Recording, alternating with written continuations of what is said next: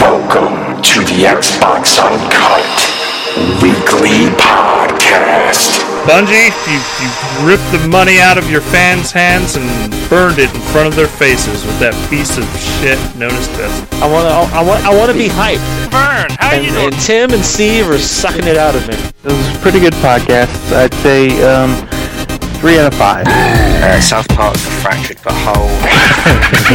Horizon. Wait a second, we gotta enjoy that title first. It's so good in the end. Your accent, The Fractured but Whole. Fractured but Whole. I don't sound like that. Who the fuck is Master Chief? Exclusives happen. Third-party money happened. I don't give a shit. Spectacular. Yeah, that was on Xbox, and the only way as a PlayStation fan that you can be happy about that is because you're happy that Xbox fans don't get to play it.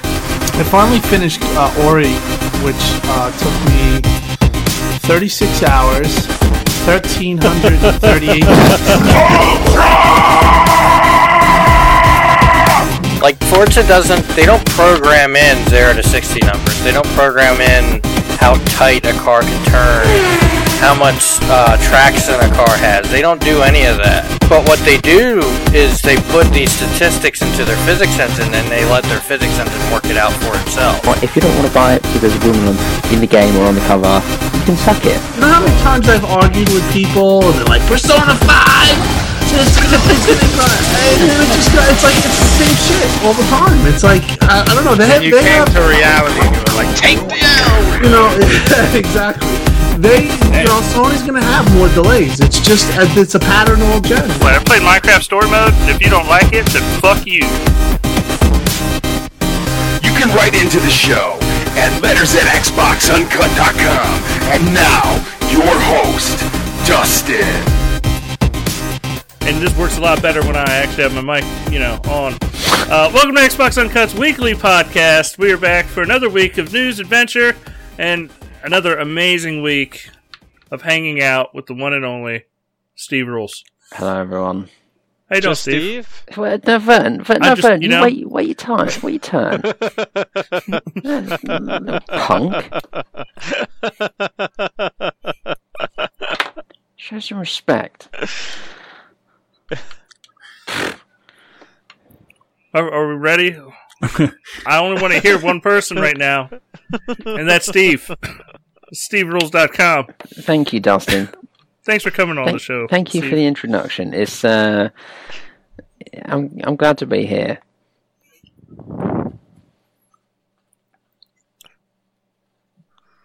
We already have questions. Where's Tim? Tim is stuck at work because he's a dedicated individual. He wanted to be here, but things came up, sadly. Well, he's dedicated, but he's got the wrong priorities, I think. I gotta agree with that. No. Work is his right priority. Okay. Now, if we're going to talk about people with their priorities that are all fucked up, welcome to the show, Vern! Why are my priorities fucked up? I don't know. You interrupted me. Wrong priorities. Yeah, but the way he introduced you was like you were the only person that was going to be on the show. Well, maybe it should be a double show. Maybe it should be a double show. Look, the Steve Rules Dustin podcast, the solo art duet podcast. It's a duet podcast. Yeah, we speak at the same time. It's a duet. It's amazing. Darth Madar says Jason and Riot. I could go and wake Jason up, but he'd probably be not happy. He wouldn't be that happy. By the time he'd sort of woken up and was with it, we'd probably have been finished. Yeah, it's true. And of course, we have the amazing Chris. Intro man himself. Thank you for coming back on the show. Hey, no problem. They call me the new Mike Kid. The new Mike Kid. Yeah, you got a nice mic. Thank you. You just made that up. I didn't call you that. That's true. I wanted to sound cool. Yeah, but who gave you that nickname? I don't know, myself. But, I mean, everybody else has a nickname. Steve Rules, the Golden Throat, or the Hold on, Steve Rules is not a nickname. It's a fact. It's debatable. Steve is that English guy, right? Yeah, that's his Dustin, how do we... Steve Rules is a fact. How do we kick this guy?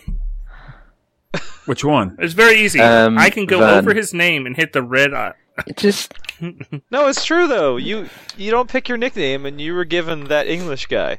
Yeah, you will always be that English guy. I don't respond to that. I'm not being mean or but anything. You're not. Look, the thing about that English guy is it would never be used as like, oh, I'm going to go talk to that English guy while I'm talking to you. It's always used as like, if I'm like, hey, Vern, you know who that is? Oh, that's that English guy. That's the only connotation we would ever use it. Yeah. I would never address you as that English guy. Okay. Vern might.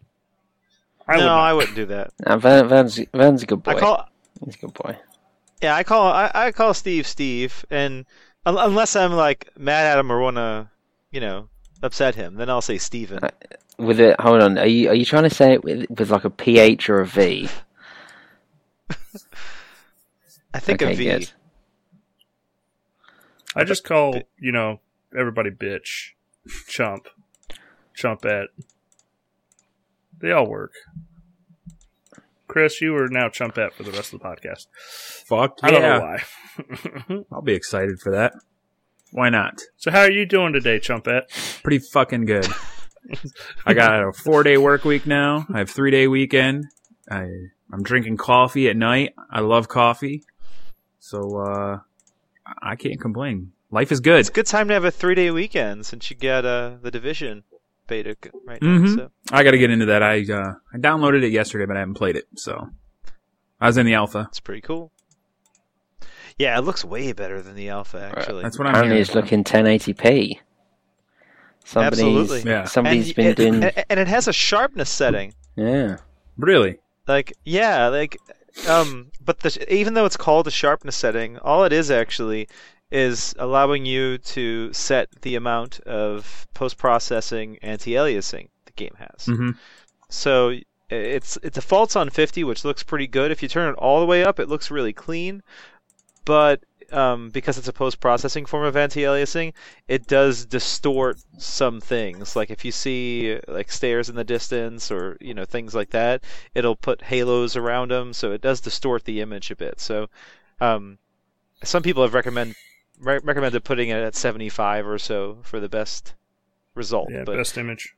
Yeah, but the image quality's pretty damn good. I was surprised, especially after playing the alpha, and I didn't think the alpha looked bad. But this looks way better. Yeah, the alpha only had like trees that were kind of didn't have any texture work or anything on them. They were just weird. It's hard to describe what they were. Phil's been working his magic, getting those money hats involved, shining that SRAM up, unlocking the second GPU.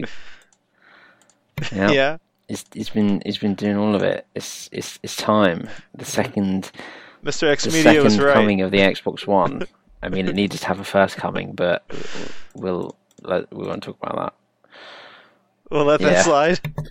Well, the second coming is the Xbox Slim Quantum Break Edition, right, Steve? I mean, no. What was the bet? Steve, what do you have to do? Steve will get his own intro. All intro will be featuring Steve Rules quotes. Like a best of. Well, no, hold on a second. I'm pretty sure I laid out exactly what it needed to say last week. There might be some tweaking, but... No, wait a second. I was the negotiating lawyer on this contract. The only thing it came down to was an intro that was all Steve. You never got to pick the... Hold on, I'm pretty sure last week that I stated... No, that's not what we agreed to. No, you go back and listen to that podcast. Look, I was very clear. I was very clear. I remember you said that I had to say something at the end, but I'll self-admit I was drinking that night, so anything that I agreed upon is kind of void. No, this is backtracking because you're going to lose, and this is. I'm not going to lose. What do you mean? You're not going to lose. They've already said it's a preview event for titles they've got coming this spring. They've not made any indication that there's any new. You're right. It's a preview event for titles coming this spring with Quantum Break and the new Slim console. They're going to sell so many Xbox Ones with the Slim. Quantum Break Edition. I will be astounded if this happens. So would I. I just needed an excuse to actually make an intro featuring Steve because I know people have been wanting it for a while. So if I lose a bet, I'll actually do it. Special intro. Oh, it'll be fantastic. Hey, can I make a recommendation? At one point in the intro, all I want to hear is the fappening. Oh, I'll do it. Like that's you can use that sound bit right there. Okay, it'll be good. Truth Welcome be told, to the Steve, solo podcast. Yeah. Truth Welcome be told, oh my God! Hey, look up the trailer for Leviathan Warships. That should be Steve Rules' intro. I don't know if you've ever seen the trailer for that. Mm-mm. Perfect. Yeah, dude, like, I'm almost saying pause the podcast. Let's watch that trailer because it's so perfect. It is one of the game's okay, but the trailer is just, it reminds me of what a Steve Rules intro should be. It really does. It's fucking fantastic. Well, pre-production has started. I will be honest about that. It's like, he's like, most trailers go fast. This trailer, we're going to go slow. And it's just like a slow grind through the whole... It is fucking amazing. Like a boat. Come on, chat. You know you've seen the Leviathan Warships fucking trailer. This shit was awesome. All right. Well, we got news, letters. Let's just... I'm going to fuck with Steve right now. Steve, do we have game releases? Huh? You see... You were trying to catch me out there, weren't you? I was trying to catch it. Because last week you're like, Dustin does it all any time. Dustin just randomly throws it out there. But you know what? This week, I'm putting Steve front and center. I gave him the great, intro for the beginning of this podcast, and I just want more Steve. Well, as it is, I do have releases. To be honest, there's so much stuff that comes out that I've no idea how I'm supposed to check that this is comprehensive. But I do have a bunch of titles that are coming out for the next week. So if there's anything missing, well... You can suck it. Okay. How dare you. So... Well, the thing is, Vern...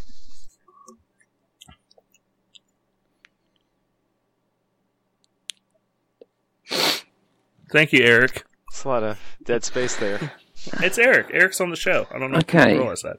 All right, Steve. As I was saying before I was so rudely interrupted...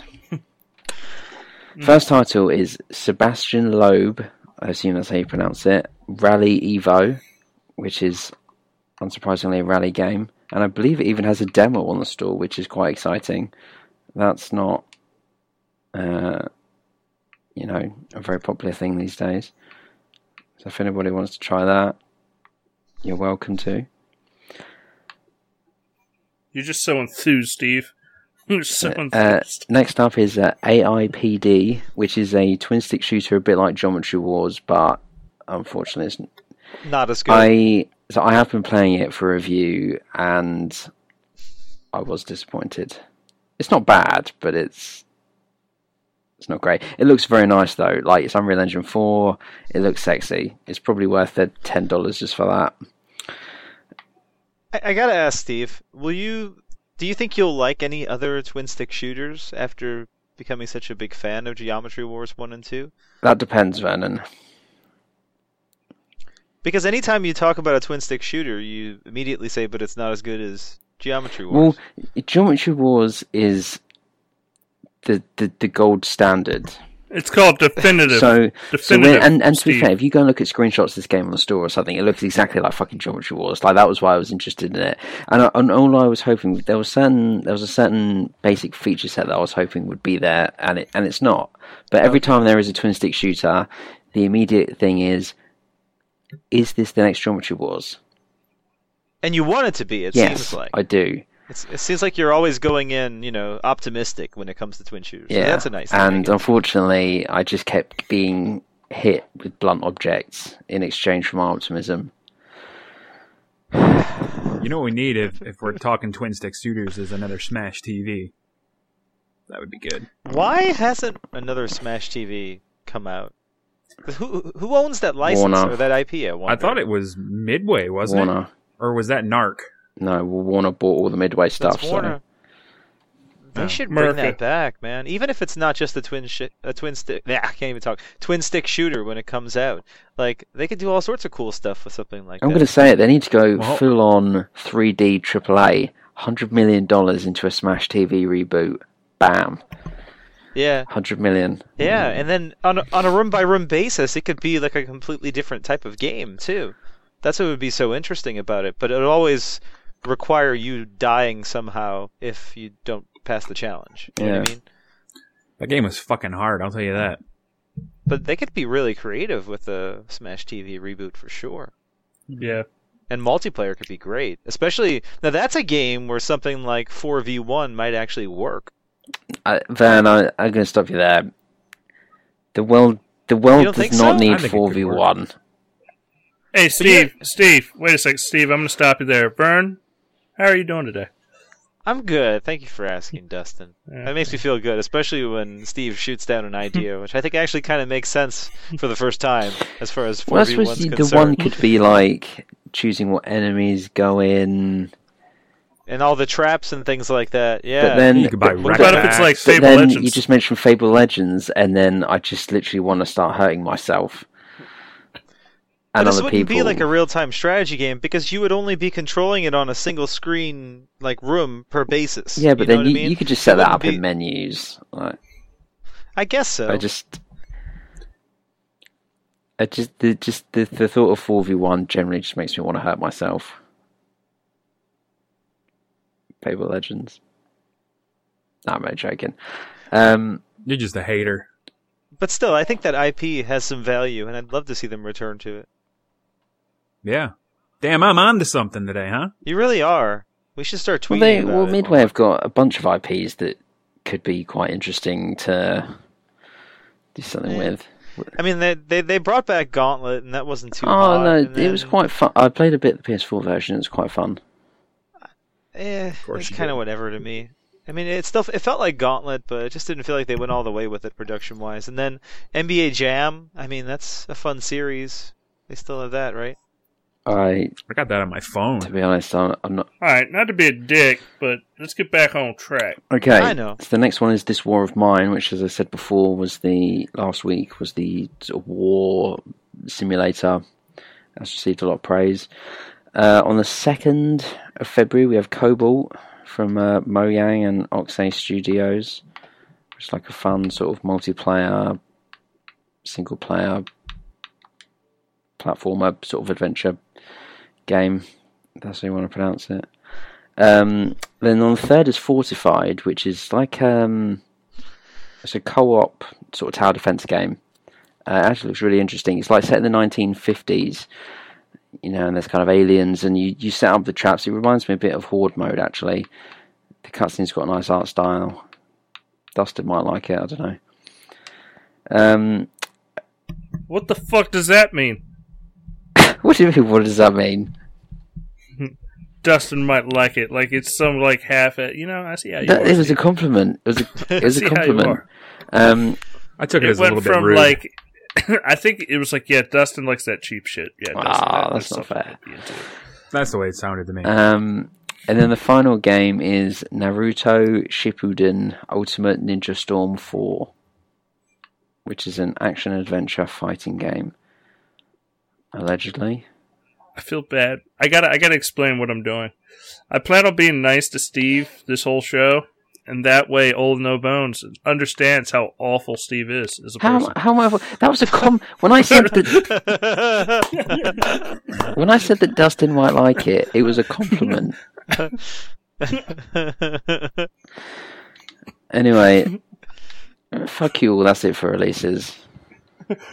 That's a good closer for releases. I like that. From now on, Steve, when you do the releases at the end, fuck you all, that's the releases. Perfect way to end it. And then Dustin get a soundboard and have lasers. You can end this intro with that. Fuck it, that's the end of the intro. Yeah. Where are we at on the timestamp? Let's see. 19 minutes and 20 seconds. Oh, and the Division beta is also this weekend for those of you are interested. So, how do y'all feel about Kit Kats? I love Kit Kats. Kit Kats are fantastic. Kit Kats. And you can also figure out what this conversation is about if you watch us live on twitch.tv/Xbox Uncut. See, I'm putting a little promo right there. Right there. Watch us live, please. Might get us to 15. Yeah. There was that one time that massive group of people just came into our... Yeah, like 500 or so. Yeah, it was insane. And then just left. Yeah. It was a bot, but it was still funny. Did we even tweet it? All right. Did we tweet it? Yeah, did we tweet that we're on? Oh, yeah, I did. Okay. Yeah. Well, Vern did, and then I changed his tweet and took my name off and put his name in. Yeah, the people know. We just don't have the power of Tim Dog right now and his 5,000 followers. The power of Tim Dog compels us. He certainly compels his 5,000 followers. Does. Can you imagine if we got 1% of those people in here? So 5 people? No. Correct me if I'm wrong. Isn't that what 50? It'd be 50. Oh, 50? Hey, never said I was a mathematician. Now we know why. Also, it was Vern, did you actually get... He thinks in thousands. Vern, did you actually get the jokes I was making? What joke? About 1% of China. Oh, yeah. Yeah, okay, I got it. I did.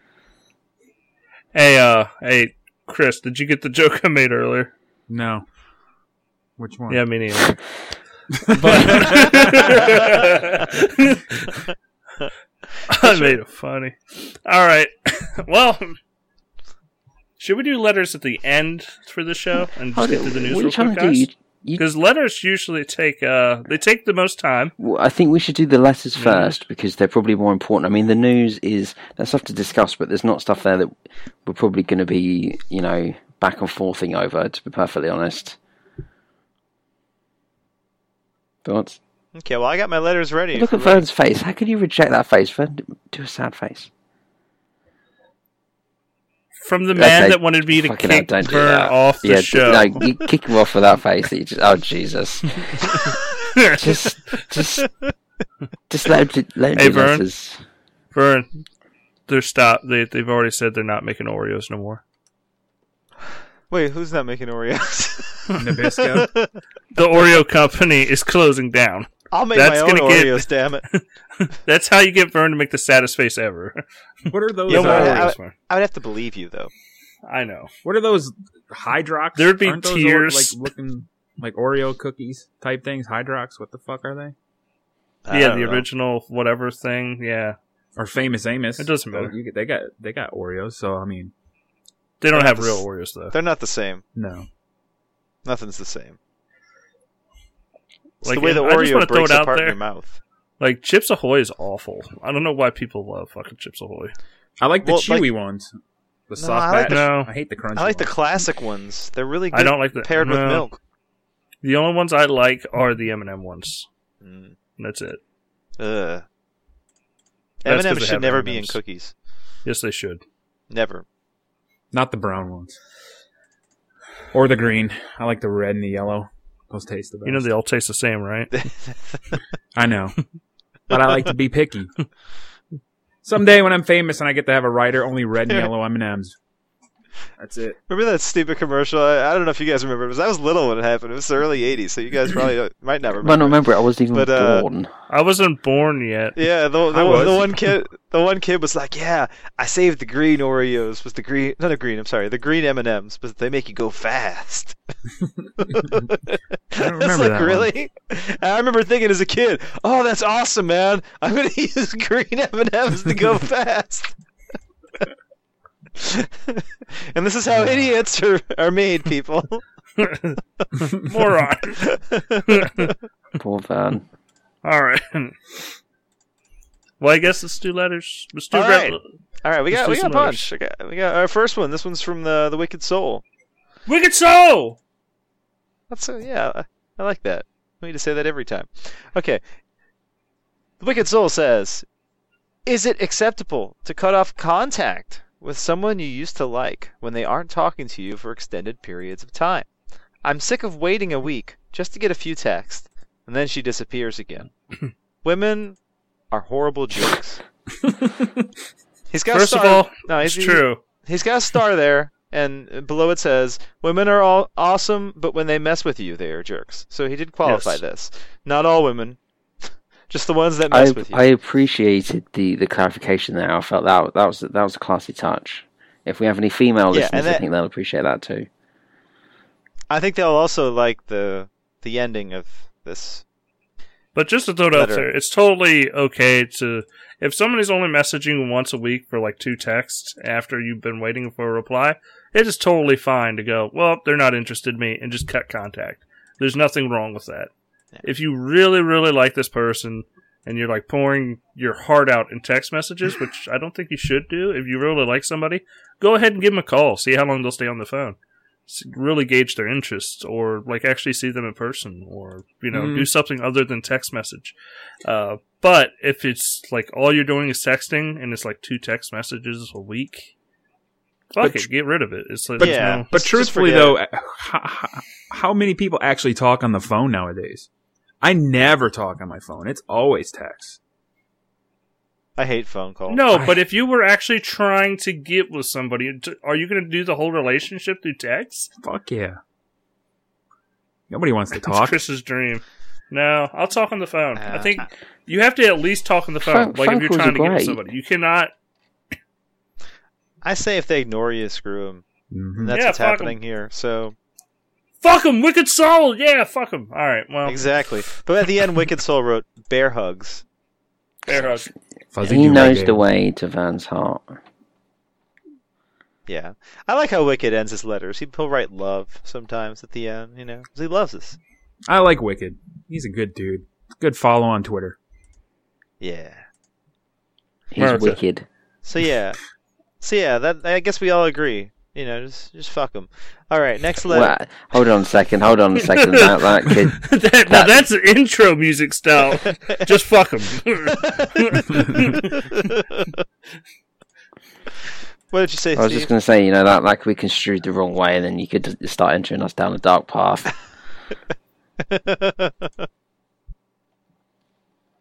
All right, next letter. This one is from Karn. K-A-R-N, Karn. Karn says, "Hey guys, I decided to write back since my last letter in February of last year. Been listening to every podcast as I never miss a single one. I just have a few quick questions, so I will make this nice and short. I'm curious as to what you guys think about Star Wars Battlefront and the upcoming Season Pass. Do you think there will be enough value in the Season Pass to justify spending $80 Canadian for it? No. My next question is in regards to The Division.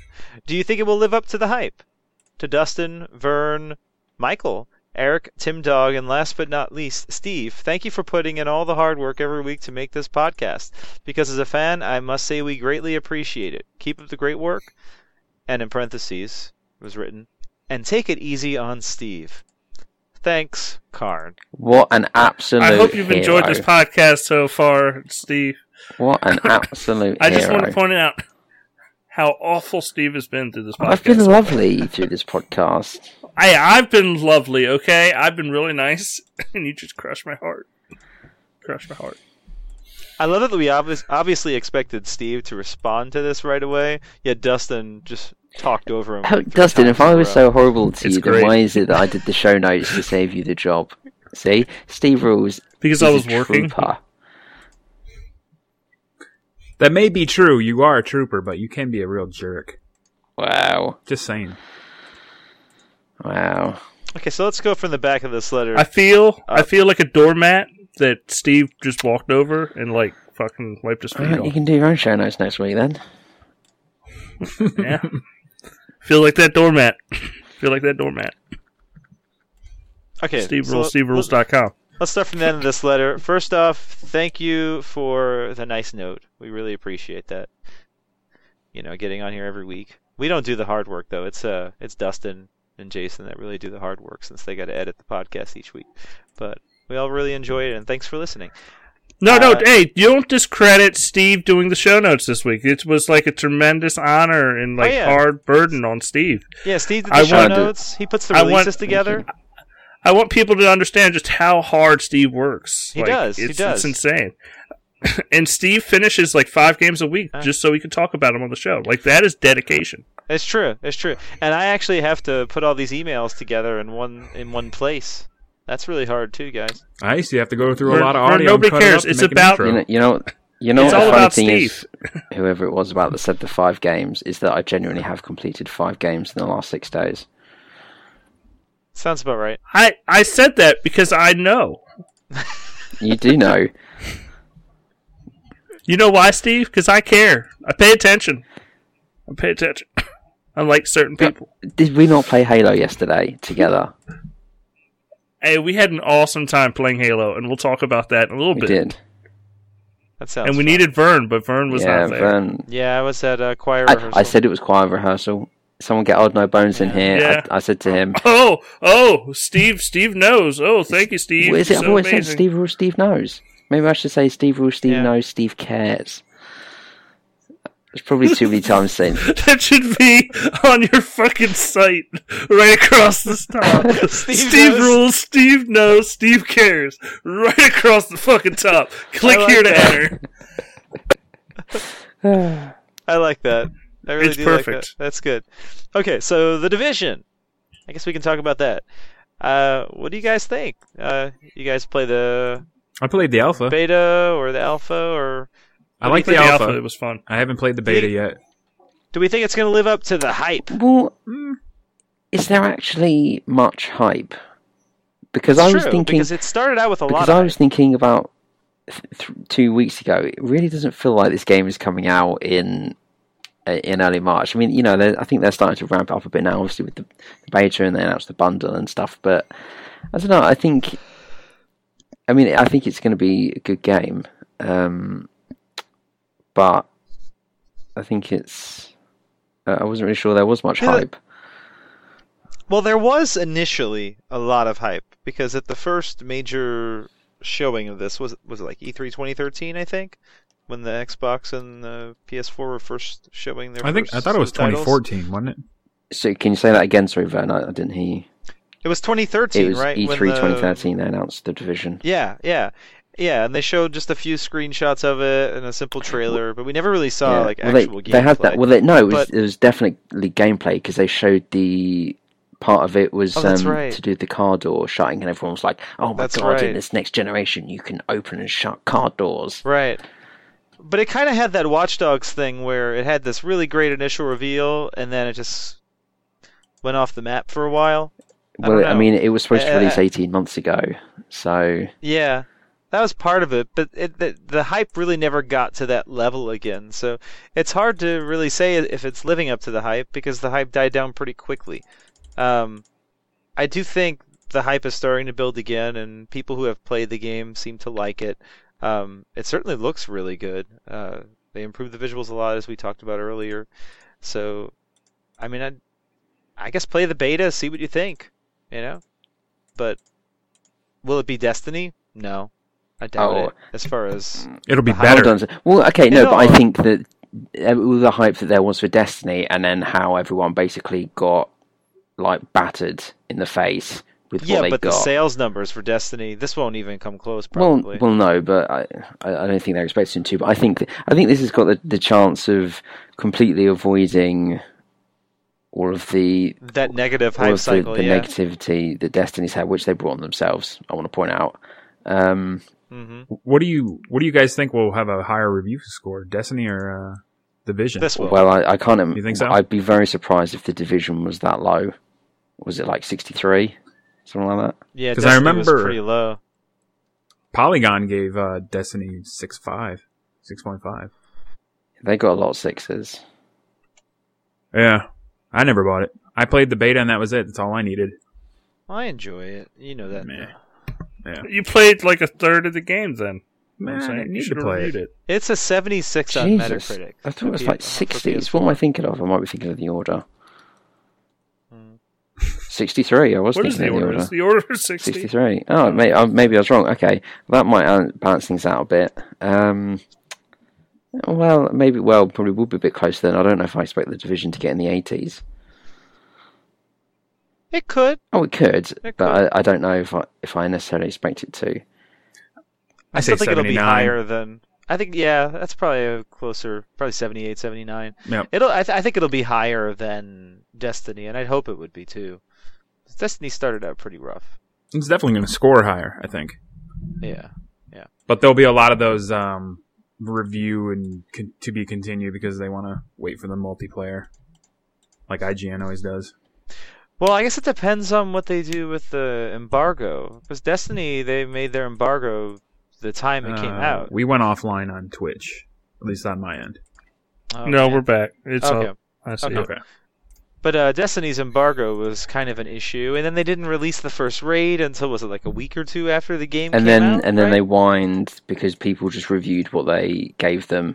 Because it's not like they could have just sent the press somewhere to play stuff, because that never happens. And the Division shouldn't have that problem, because the end game in the Division supposedly is the Dark Zone stuff, and that's going to be in there at launch. So that's PvP, right? Yes. Okay. Yes. Once you do all the quests and all that stuff, you can do hard versions of them as well. But to get the best loot in the game, you'll have to go into the Dark Zones. And the way that works is you take a team of, 4 people, I think it's what the party size is, into a Dark Zone. And when you're in the Dark Zone, it match makes you with, 24 other people at a time, I think. And then supplies will drop down. And when you find those supplies, you have to defend them for a certain period of time from other players in the area in order to get the loot. If you don't defend it and someone else kills you, well, then they get the loot, kind of thing. That's how it works. So, and the best loot is going to come from those situations. So that could be really fun. That's what puts me off the game, to be perfectly honest. Well, you don't like online multiplayer, Steve. That's he not does. Even true. He just needs to. He just needs to embrace it. He might really like The Division when he plays with us. Maybe. And it is team-based, you can play a guy who can heal people, you can be someone who's more into other types of support, right? There's, snipers, you can set traps, all that stuff, so... Yeah, just like assault rifles. But yeah. Alright, what's the next letter? Well, we also wanted to talk about... He asked about Star Wars Battlefront. What do we think about the season pass? Battlefront is way over fucking priced. It is probably not worth it. I would wait for the EA Access release and then buy the expansion. What's in the season pass, though? I know they made an announcement recently, but I hadn't really kept up with it since I'm not a Battlefront guy. Maps. No, wasn't it detailed recently? It was. I just don't remember. I don't. That's probably what he's referring to. I'm on the 4 digital expansion packs. All new content take you to new locations across a galaxy far, far away. That's cheesy. Act now to secure a 2-week early access to each expansion and an exclusive shoot first emote. Gaming is dead. Steve, can you emote a little bit? Just be happy or sad. Four epic expansion packs featuring brand new content. That's not what I'm asking for, Dick. What I'm asking for is you playing Halo, going, "You take that. That's Steve Rules style right there. You take that." I want Steve Rules from Halo. He does get really excited when we play Halo. But how excited do I get when we play Gears? So we play Gears, right? And we go into Blitz, and you fuck up, then you will know. Yeah, but I've played both with you, and when we were playing Halo together, you were way more excited than when you were playing Gears. But you have to understand that the Gears, I had that air of superiority, I know I'm better than you, I'm going to kill you, and I was top of the leaderboards. So that wasn't right. But if we were in a Blitz match, and it was close, and then, say for example, Vern, I expected you to get a kill and you messed it up, then we might have a problem. So I found the details on this, though. These 4 expansions. The first one is called Outer Rim. That's in March 2016. You fight among the factories of Sullust and battle within Jabba the Hutt's palace on Tatooine. In summer 2016, Bespin comes out, and it's Hunter B. Hunted in this action-packed experience set in the Cloud City of Bespin. That's pretty cool. Cloud City would be fun to see, especially with the aircrafts and stuff like that. Death Star is the 3rd expansion. That's No Moon! One of the most iconic locations in the Star Wars universe makes its debut in Star Wars Battlefront. And the 4th expansion is TBA, so they haven't even decided what that's going to be. That's encouraging. So, I don't know. That game really had far too little content. What you get, right? They don't say how many maps are in each one, right? No. Oh, it's 16 additional multiplayer maps. In the whole thing? Yeah. Okay. So that's going to be 4 for each, we're assuming. Probably.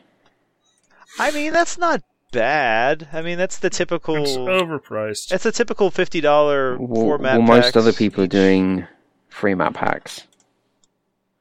Well, no, but I'm talking about, like, COD. That's kind of done their whole $50 season pass thing. Yeah, but COD was a... Look, as much as the campaign was some of the worst shit I've ever played, COD had a fuckload of content. It had a long single-player campaign. It was shit, but at least they put it in there. They had co-op mode with zombies, they had all this, they had that. I'm sorry. But so COD can turn around and say to me, you know what, here's a $50 expansion because, quite frankly, we put all this money into it, we need to make some back. There's no campaign in Battlefront. There wasn't that much content. Are there even any co-op modes? Well, there is some free content coming for Battlefront, but yeah, you're right. Like with COD, they do the four maps for each expansion, each of the 4 expansions, but they also include usually a co-op level. So whether that's zombies or what was that alien one in Ghost, whatever it's called, Extinction or something, or the one with the aliens, something like that. Yeah. Similar to zombies, you know. But they include one of those maps with each expansion as well. So you kind of get something for everyone who likes multiplayer. You got your co-op and you got your competitive. So, yeah, Battlefront's not doing that. It's just the... But these maps are going to be big for Battlefront. Then again, we don't know. What if it's 4 maps but only 1 location and it's different sizes of maps, essentially? So, I guess that's the problem. We don't really know what's in this season pass for sure. So, I wouldn't recommend spending 80 Canadian bucks on it. Yeah. Seems like a lot of money for a season pass. Mm-hmm. All right, so thank you for writing in, Karn. Thanks, us again. Karn. Don't wait till next February to do it. So write us in like next week. All right, so let's see what the next one is. Well, we got 3 from Olno Bones, because Olno Bones can't just write 1. It's not a style. No, not at all. So Olno Bones starts with, "How are you doing, Steve?" I'm good, thanks, Olno Bones. All right. What is your favorite distinctly European food? Is there something that we Americans are missing out on? Well, it's all about the roast dinner. Like, but the British or like the English full English breakfast. Like, I don't have it that often, but you know. I mean, I don't know if there's too much that you miss out on. I mean, I like pizza and spaghetti bolognese and stuff, but I assume you not probably eat those sorts of things. We know this answer. I'm sorry. What's an English breakfast? Full English breakfast, we can have like bacon and hash browns and toast and scrambled egg or fried egg, sausages. That's American breakfast, too. Yeah. It's a full English. Now, but do you put syrup on your sausages? Because that's what I like to do. Wait, you don't even have the pancakes? You just put syrup on your sausage? No, if I have pancakes, yeah. But if I don't have pancakes, then I'll still put syrup. That's a good idea. Hold on a second. I feel like I should. So you're suggesting that maple syrup on sausage is delicious. It really is. That sounds like the most ridiculous thing I've ever had. No, it isn't. No, salt and sweet goes good. This is good, Steve. Salt and sweet, man. Mm-hmm. Salt and sweet. It's good on bacon too, man. Yes, it is, Steve. You know what's good is when you take bacon and you cook it, and then you're making pancakes, and you stick the bacon in the pancake batter on the skillet, and you cook the bacon inside the pancake. That's the shit. Whoa. Mm-hmm. Stuffed. It's like stuffed crust pizza, but stuffed. Pancakes. Let me tell you something, Steve. This is an American thing. You get this by going to like town fairs, festivals, stuff like that. They take sausages and they make corn dogs with sausages and pancake batter. It's the most delicious, amazing thing ever. It's delicious. And deep fried pickles are really fucking good too. Yes, they are. Don't eat pickles. Yeah. What? You would eat these. Yeah, you gotta eat fried pickles. Okay, next part of the question. How are you doing, Xbox Uncut crew? We're good, man. We're awesome. Do I get to answer this one as well? Great. Well, yeah. No. You got your own. Well, Vern said yes. You got to let us celebrate once. Vern said yes. I don't even get asked how I'm doing. As the owner and prior of Xbox Uncut. There goes my Xbox. I heard that. I turned my Kinect off. Xbox Uncut sounds just like Xbox On. Okay, next question. What is your favorite non-Xbox console of all time? Mine is probably the PlayStation 1. So many great JRPGs at a time where those games resonated with me. At the same time, the most meaningful console for me was the Nintendo 64, because friends and I would play GoldenEye, Perfect Dark for hours and hours and hours. There were games like Banjo, Mario, Zelda, but most of all, my dad used to sit down and play Mario Kart 64 with me on a regular basis, and it was a special time for me. There is part of me that misses the fun and innocence of Nintendo games. Well, Nintendo games still exist, so you can still play those. So, I'm serious, like console. Yeah, but if you still love your Nintendo games, play the Wii U. Yeah, but then you have to buy a Wii U. And he doesn't. I want a Wii U, but I'm not paying full price. I can't believe they still haven't dropped the price of the Wii U. Really? What is it? Still $299? I don't know what it is. I haven't paid attention. Well, neither have I. I can't believe they haven't dropped the price. Boom. They're dumb.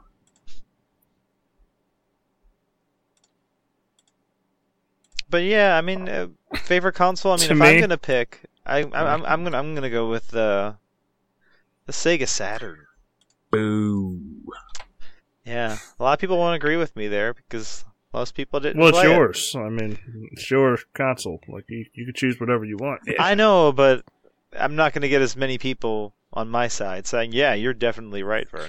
I wanted a Saturn just because this was the new shit when it came out. Mm-hmm. Yeah, well, it had a lot of issues. The stealth launch. It kind of went through a similar situation, like what Sony did with the PS3 and what Microsoft did with the Xbox One, that kind of underdog thing going on. Though it was more of a tragedy than either one of those two.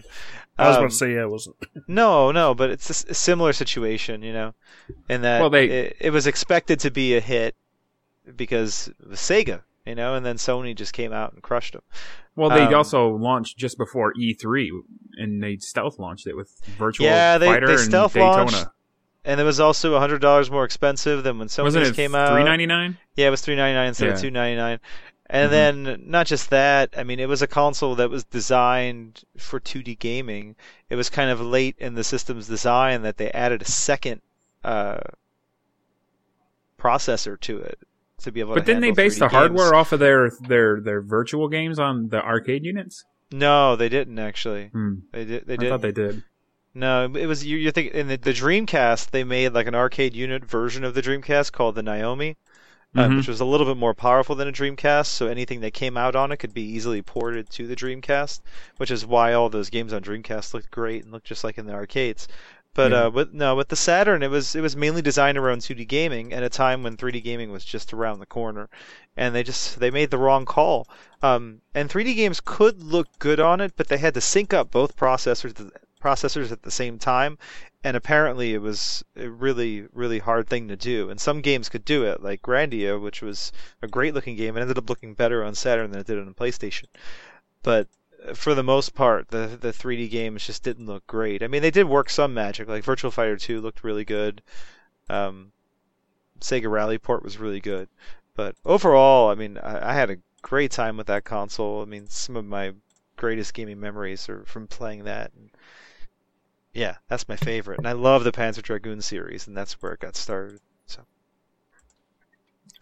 well, let me explain why Vern's wrong. I'm going to just go. SNES is my favorite console of all time.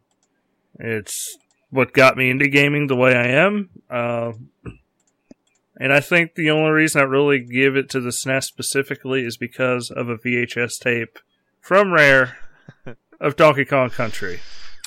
Yeah. It was just amazing. And it's why I always love SNES will always have a place in my heart. Like forever and ever and ever and ever. It had amazing games. There were great RPGs. You got all the original Marios on it. Like it was just it will always be that the system. Like, yeah. You know, it's just, that's what it will be for me always. Yeah. That'll be retro gaming to me for the rest of my life, is remember playing the SNES. Well, the whole 16-bit era was fantastic, but for me, I agree. No, the SNES was the best one for me. You know, the perfect ports almost of Mortal Kombat 2, even Mortal Kombat 1, the graphically looked better, but the stupid sweat that they had instead of the blood code. And, I mean, Metroid. You can't go wrong with Super Metroid. Super Mario. Mario Kart. That's where Mario Kart started. I mean, yeah, there's so much on the SNES. It's great JRPGs, too. Yeah. I mean, it's just, it's kind of a, don't get me wrong, we always joke Genesis or SNES, but SNES kind of just, it was the platform. For you guys. Mm. Hey, my brother had a Super Nintendo. I played a lot of games on it. I liked it a lot, but my console was my Genesis. You know, it's just a little bit different. Oh no! This is the guy wearing a Mario Yoshi shirt. I love Mario. I told you, I still love it. You know? Yeah. No, but I think if everybody pretty much looks back and agrees that the SNES it's kind of the king of that era. It just. Not really. Towards the end of it, I think. I think what hurt the SNES was their lack of wanting violent games on their system. No, of course, yeah. And then that's where a lot of the older kids started going to Genesis, and then you know they woke up when Mortal Kombat 2 was coming out, and then Genesis had Sonic, man. Come on. Blast processing! Only on Genesis. Sonic was great, man. That was the shit. Sonic was awesome. Back in the day, Sonic was the bomb. I was so jealous of Altered Beast. I wish Altered Beast was on Super Nintendo. That game was my favorite game in the arcades. I loved Altered Beast too, but when you play it now, that game fucking sucks. Oh, it's terrible. It's really terrible. That's definitely a nostalgia thing because that was bundled with my Genesis when I got it. I actually got it before Sonic came out. Wasn't the screen always moving too? No, I kind of remember the levels. Not always. Moving. Some of the levels were like that. The flying levels, it was constantly. Yeah, with the dragon. It was constantly moving. But the opening level, I don't. Maybe it was. I thought they all moved. Yeah, and as you progressed further, they went faster. Yeah, that's the way I remember it. It might have been every level like that. I'm not sure if every level was scrolled while you constantly, without you, so not allowing you to go like back, you know.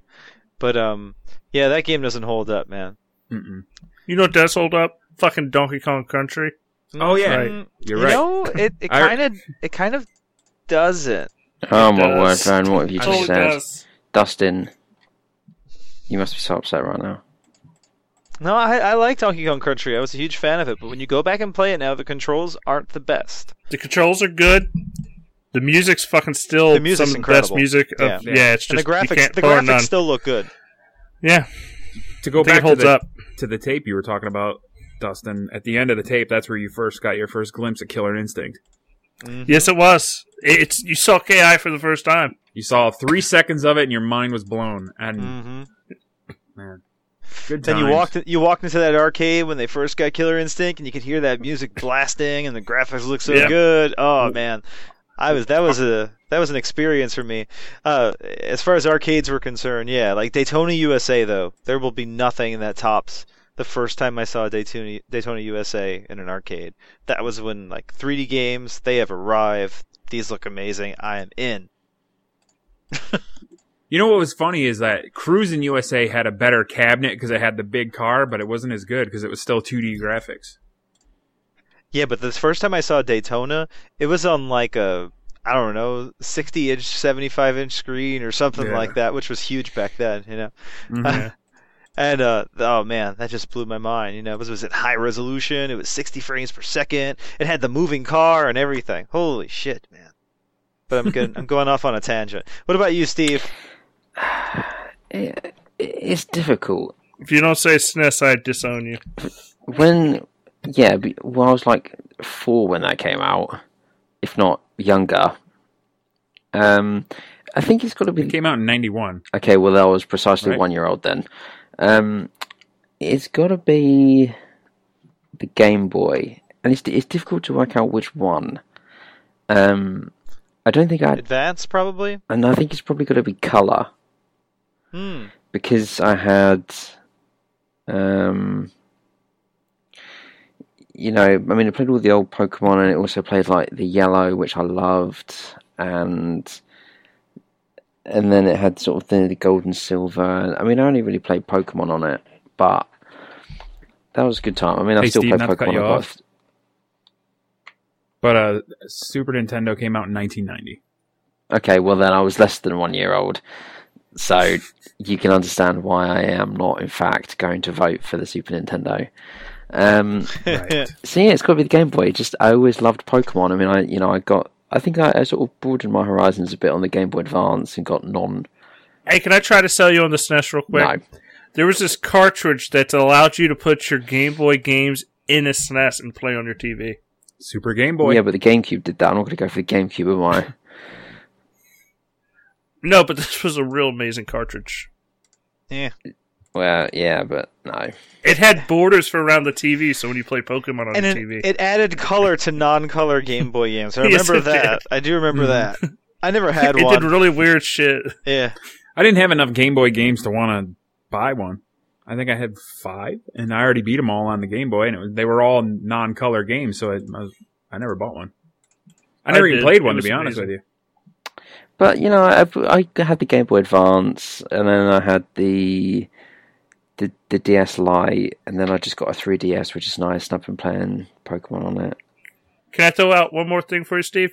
The Super Nintendo also, if you could import it from Japan, had a Game Boy Advanced emulator, the Game Boy Advance cartridge that you could put. It was the ultimate console. You're trying to get me to vote for something that I'm not sure I actually ever used. Yeah, I still remember the commercial where it said it had 32,000 colors. I do have a NES, so maybe I'm being a bit harsh. Yes. That was, I think, was our first one, I think. First console. Next question. Well, it's not really a question, but Olno Bones writes, "Hey, let's get an Xbox Uncut get-together going. Halo custom games, Gears, whatever. Gears. Let's do this." I think we need to have a Gears and a Halo night each week. That's every night. I agree. I think you need to find out more time on my schedule, because I can't do that each week. You know what I mean, though? Like, have a kind of time where anyone who's interested in the show or is friends together says, "Hey, we're going to play Gears this night. We're going to play Halo this night." That'd be kind of fun. Gears isn't a good game. It doesn't have a lot of people. Like a Gears Friday or something, or a Halo Saturday, or... Please. For real. I'm being serious here, though. I'm being dead serious. Like, Gears doesn't have a ton of slots for people to sit in, like, in one room. Wait, it doesn't have a ton of. Isn't it doesn't have a ton of. Well, what? No. If you get 8 people together, you can get a 4-on-4 custom game. This is for custom games. But 8 people's not a lot. This is We're talking custom games here. I mean, Halo's probably a little better for this because of all the Forge stuff, all the different game types, and all the we can play Forge maps that are recreations of all the old maps and have previous Halos. You know, that might be really fun too. But no, this would be a good idea. We just need to set a time and always be there. I have never had a problem with Gears matchmaking times. I have, with you. Well, I disagree. Well, that was one night. Look, in Europe, I don't have any problems. Maybe all you America and stuff, you're too busy playing all your crappy Halos and stuff. Or maybe when two people are in a party, one from here and one from there, it makes it harder for matchmaking. I don't know. You see that? I just want to point out this. Olno Bones, if you're still listening. Steve just degraded everything American. He was like, "All your crappy American shit." Look at that. It's another example of Steve being a dick. But I do agree. We need to have the Xbox game nights. Xbox Uncut game nights. We talked about this in the past, and they never seem to happen. But we need to make it happen. We need to get all over Twitter. We need to figure out a time and make it happen. And Olno Bones is right. We got to play together. And we all do kind of play together. I mean, we see each other online and stuff, so... That's a good idea, though. I think it needs to happen. All right, next part from Olno Bones. This is the last part. He says, "How are you doing, Xbox Uncut team?" Well, you already asked this, Olno Bones, so we gave you an answer. Am I allowed to answer this one? Yeah, you know what, Steve? This is your time to shine. I'm actually feeling pretty upset about how this podcast is going right now. You know, my Gears matchmaking's been besmirched. My Game Boy's been besmirched. I think you need a 600-second ban. Well, I think you need a 1,200-second ban. Steve. What was that? Sorry, Vern? I've been pretty nice to you. Yeah, you're always nice to me, Vern. You're a good boy.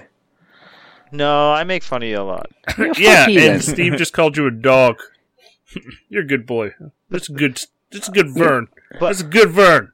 No, it's not Vern. It's Van. Van. Banana. You know. But do not. Oh, I was told this is part of Xbox Uncut. This has to be part of the rule books. Vern, you are never, ever allowed to do impersonations again. Yeah, I am. Especially after I've had a drink, or two, or three. Oh, Vern, you're banned from the podcast if you're going to be inebriated. People have literally said Vern should never, ever, ever do them ever again. Vern's impressions were the best. But it was all loaded. It was entertaining, though, right? That was a fun show. No, I think they said their ears were bleeding or something. Yeah. Okay, next part of the question. What is your favorite piece of music ever? For me, well, first off, he says, for me it's Tchaikovsky's Symphony 6 or Beyonce's single Ladies. Seriously though, what would you say? Seriously, for me, I know this one easily. Yeah, it's Mahler's Das Lied von der Erde.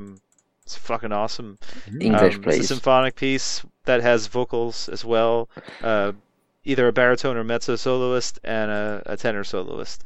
And man, every single movement's incredible. Great vocals, just really, really brassy stuff. Just like if you like Mahler, I mean, you know what it sounds like. Most people who are listening probably don't know, but it's a lot of brass, really loud, awesome. What does that? I've been banned from Twitch. For six, fuck you. But yeah, check it out. Das Lied von der Erde. It means the song of the earth. Look at that cat. Watch the cat. That's Halo. Okay, what about you guys? Favorite piece of music ever? I mean, off the top of my head, like, something I love to listen to is Wicked Game, the cover by Corey Taylor. That's one of my favorite songs. I mean... my favorite song is Zombie Eater by Faith No More. Faith No More is the best. I love those guys. Steve, what's your favorite song, Steve? I don't... It doesn't have to be a song. It could be anything. It's a piece of music. What's your favorite jingle? I was going to make a joke about Chopin, but... You know what? That deserves another 600 seconds. Well, fuck you. I don't know. I mean, you know why that deserves 600 seconds, Steve? Because you're not taking Olno Bones seriously. Well, I didn't make the joke. Well, music's difficult because it's just not something that's very important to me. I mean, I suppose it would stick out like a sore thumb if it was there, but if it wasn't there. But generally speaking, it's not something I pay really a huge amount of attention to. That's so sad. You know it's probably just a Katy Perry song, Steve. Well, hold on a second. Katy Perry's pretty awesome. She is, but I know that Steve has said in the past that he loves Katy Perry. I do love Katy Perry. In fact, I proclaimed... Hey, can I answer the question for you, Steve? There's only one way I can answer it.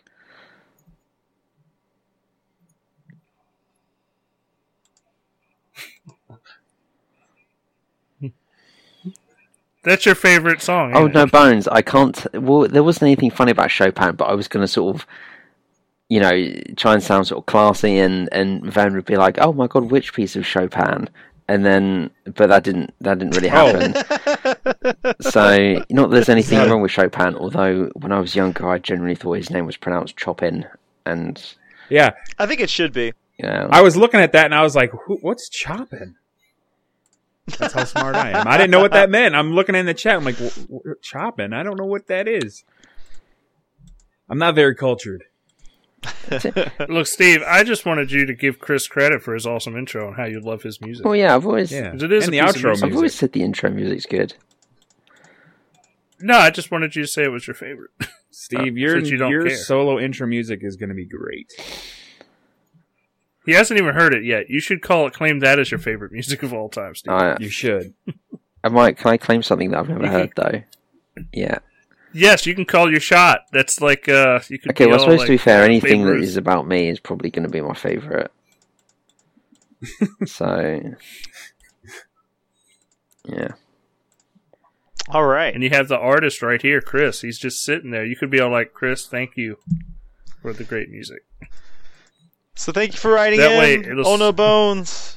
We love it when you write in. So keep sending us 5 letters a week. That's cool. And he has mad Halo skills, by the way. Yeah, just wanted everyone to know. When he's like, he just goes crazy, wrecks shit up and stuff. And then there was one match where like it wasn't going so well, and I looked. Hey, Steve, let's shut the fuck up, Steve. No, this is something for later in the show. What? I want to talk about Halo. Okay, come on. What if we talk about all the matches last night? All right, Dustin. This was supposed to be a bonding moment between me and Steve about Halo. Okay, well, next letter, and then we'll get to Halo later. Okay, this letter is from Hooligan. Hooligan writes, "Hey guys, I just wanted you guys to know how much I enjoyed the last episode of the show. Thanks for a great show, and let Chris know he was funny as hell." Hooligan. Thanks, Hooligan. I try to be funny. I try to bring a little bit of humor, but I don't know. Yeah, we got a little wild last show. It was funny. I listened back Monday or Tuesday. I listened back to it, and I was laughing. It was a good time. Oh. Don't, please, no. We did that in for one podcast. Wow. Put the cookie down now. That's my cookie. Well, thank you for writing in, Hooligan. Write us back. And everyone else, write us back, too, at letters@xboxuncut.com. You can ask anything. Talk about video games. Ask for some relationship advice, like I guess kind of like what Wicked Soul did. You know, and we just said, fuck them. And it was a good response, and you needed to hear it. So if you need to hear something like that, write us, and we'll give it to you. I think fuck 'em is like uplifting and a good response. Like it just feels good to say it. Yeah, it does. And if you are upset about something and somebody says fuck 'em, it reassures you that you're all right to have the same ill feelings towards that person as somebody else does. It just reassures you. Right, Steve? Yeah. See? I don't care about Steve. Fuck 'em. See, it feels good. See, it feels great. I quit. Okay, fuck them. Moving on to the show notes. Is that all the letters? Yeah, that's all the letters. He was just doing the outro for the letters. Yeah. Okay, I was just checking. I didn't want Vern to feel like he was being cut off. No, I put a little bookend on the end there. You didn't hear that? You know what, Vern? Fuck them. Yeah, I put in music they call it, or in classical music or like musical theater, they call it a button. You know, where you hear that one little part at the end. Boom. I totally did it. I put a button on there. I'm ignoring that stuff. I'm ignoring that British fuck. Yeah. See, Steve, you're rude. You see, Olno Bones? Oh. You see, this is where I'm coming from. And people don't believe me. But Steve's a dick. I will say this. He's a dick. There's times where I'll be a dick to Steve on Twitter, and I always have to DM him to ask him if I've hurt his feelings or if I was just joking. I just let him know I'm just joking. Because sometimes he doesn't respond to me. I'm like, maybe I was a little mean. Sometimes I don't respond to everyone. Like, sometimes I just look back and I'll see, like, Vern sent me, like, 8 messages yesterday, and I didn't reply to any of them. Hey, first of all, Steve always replies to me. We never really send messages. Always. No, that's what I'm saying. Because when we send messages to each other, it's important. Exactly. And things are going down. Steve and I have just like long conversations through DM. So this goes on. Me and Steve aren't just sitting there going, "Oh, fucking, there's a cloud outside! Wow!" Like, no. So Olno Bones like wants Steve, to hear the Christopher Walken fuck him impression. No, he doesn't. Well, no, you know. Doesn't. Fuck him! Oh, for God's sake, I'm still back. There were 2 mice drowning. Fuck them. All right, that's it.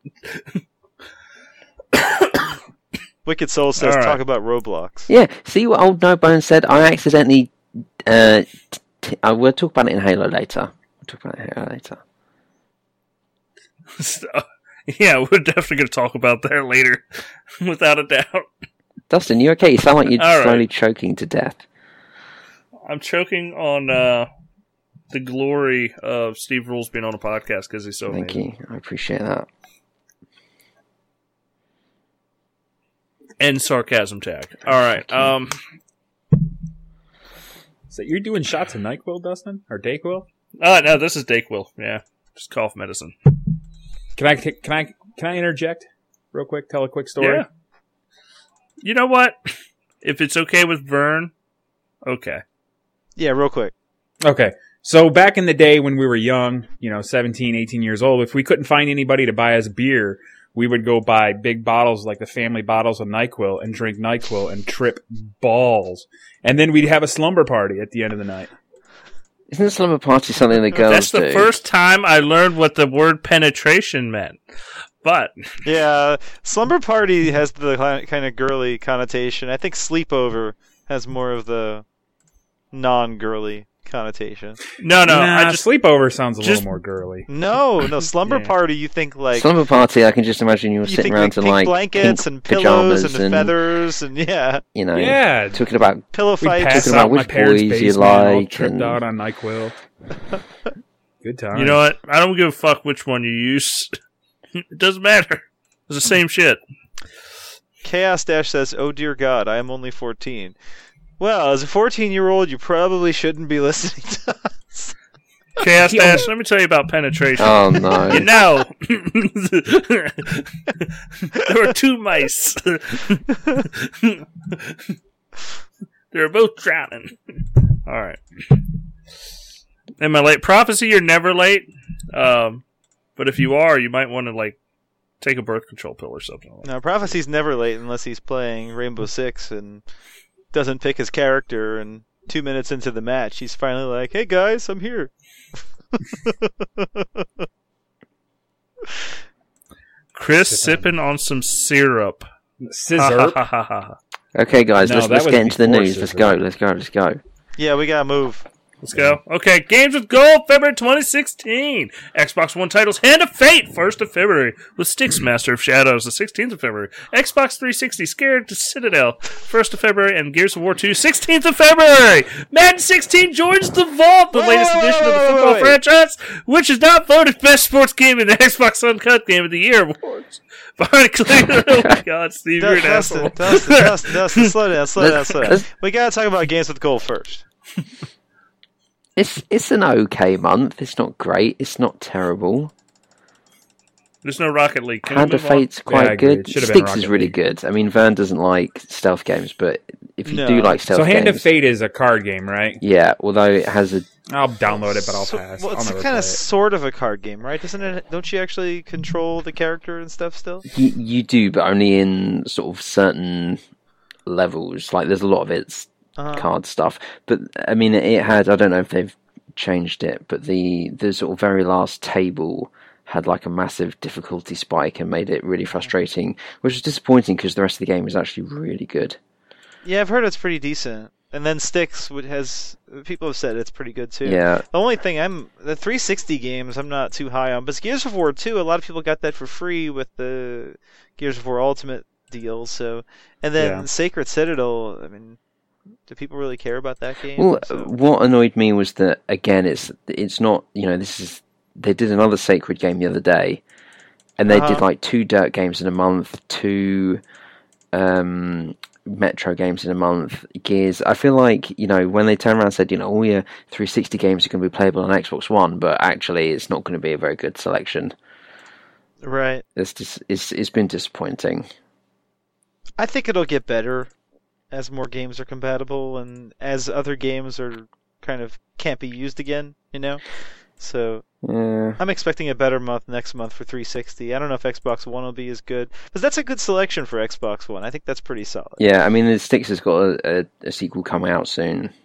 Mm-hmm. So, I mean, but it was also on PS Plus, so, mileage may vary a bit there for some people, but for most people it probably doesn't. What is Styx? It's a stealth game, third-person stealth game. You're like an orc going through this tower, but it's a really good stealth game. It's quite long. So. Yeah, you're like a little ugly orc or whatever. Yeah. Can I move on? Yeah, sure.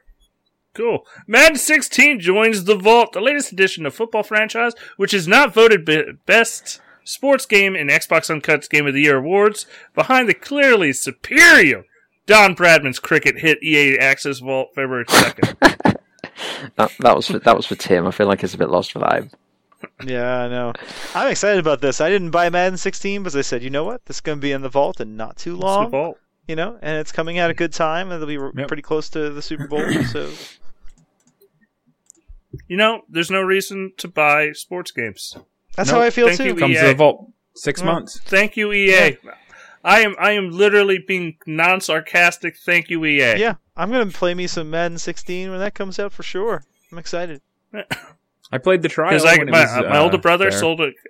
I got him an Xbox, and he first thing I got him to do is get a year of EA Access, and now he's going to have the latest Madden. Yeah, and once Battlefront comes out, that'll be a nice addition.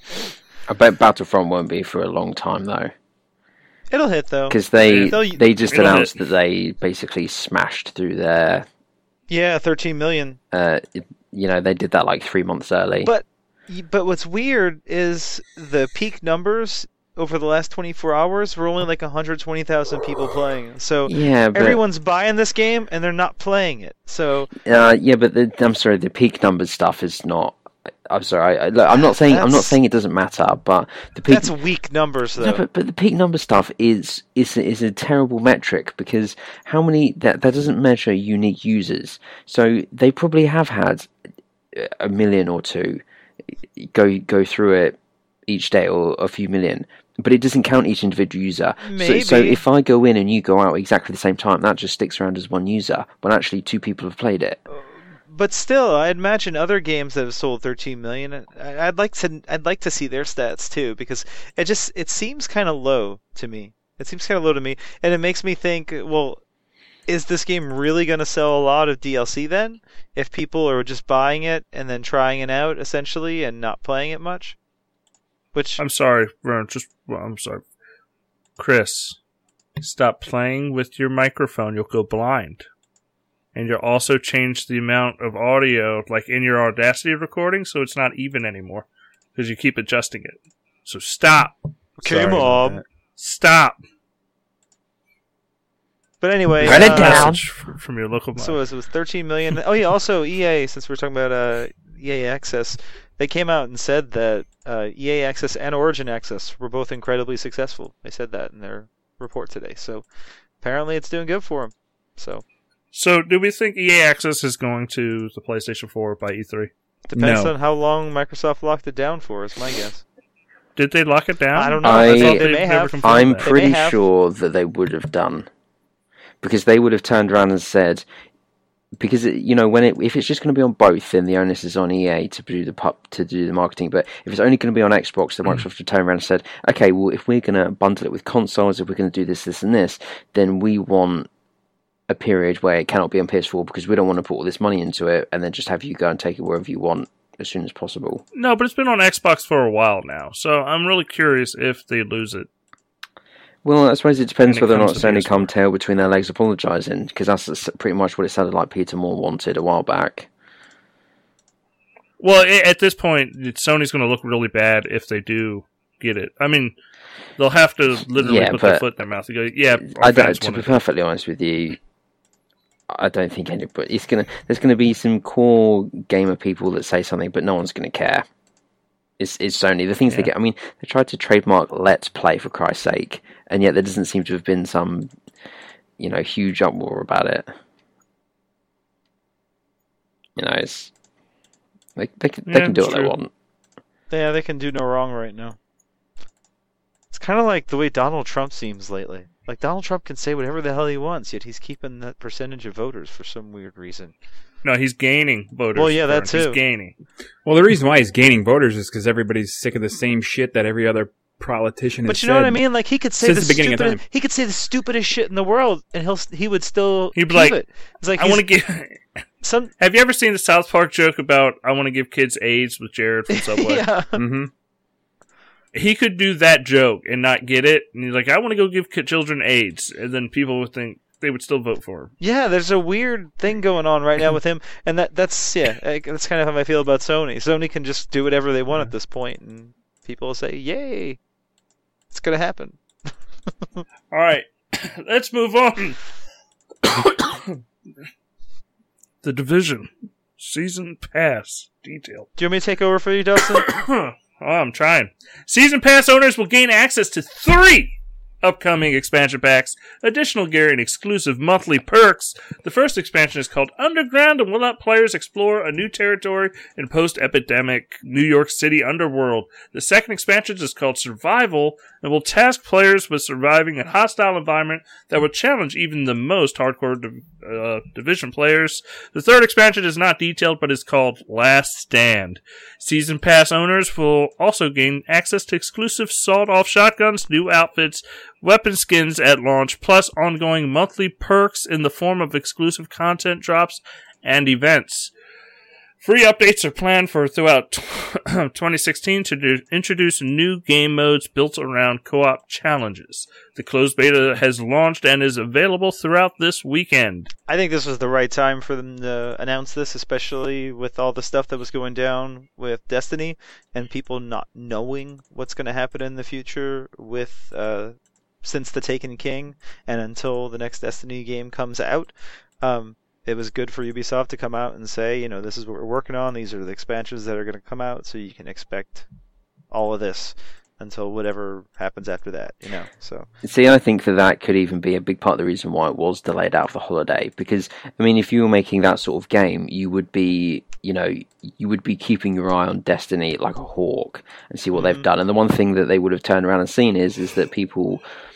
Not obviously they couldn't have predicted this drought in the last 6 months, but they would have seen how much people clamoring for content and probably turned around and thought to themselves, well, why not, you know, if we delay it out the holiday, get it away from certain titles and just spend that next 6 months on just making more content so that we can just keep it going when it's, you know, sort of post-launch. And, you know, obviously the main game's gonna get some benefit from that as well.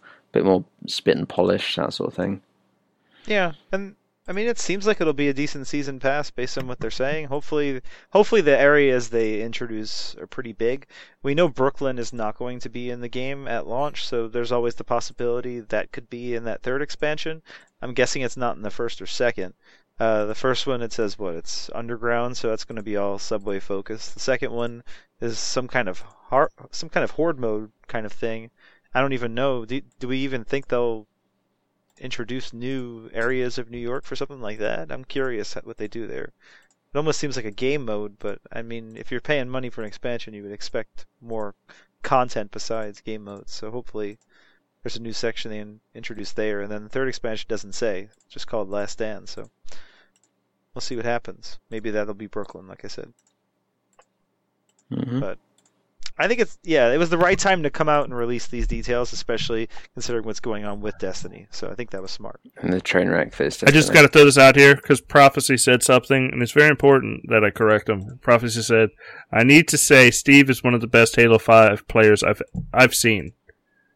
But that's not true because you've never seen Steve Rules from SteveRules.com. He's naked. Steve is afraid to be on camera.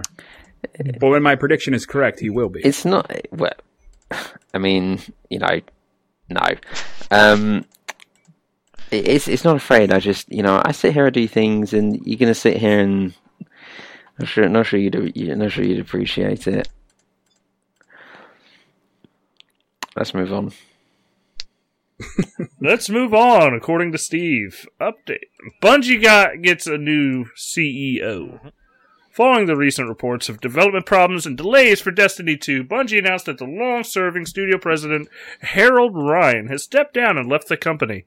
He has been replaced by the COO, Peter Parsons, who now serves as their CEO, released the following statement. To the players of Destiny, I want you to know that my number one priority, and Bungie's, is always and has always been to deliver great games that we can all share together. I believe that Destiny is a one-of-a-kind experience. I also believe you have to You have yet to see our studio's best work. Oh, fucking apparently after that launch. My new role here at the studio will be entirely focused on fulfilling that promise. I mean, I don't know how I feel about this. It's a good generic statement. I don't care either way. I don't think them changing the CEO is really going to change that much within that company. I think the head is rolled here. Whatever. I think Activision are furious. Furious. Why? They made tons of money. Well, because they're not. Because the rumor is it's going to be delayed. Because they're jeopardizing.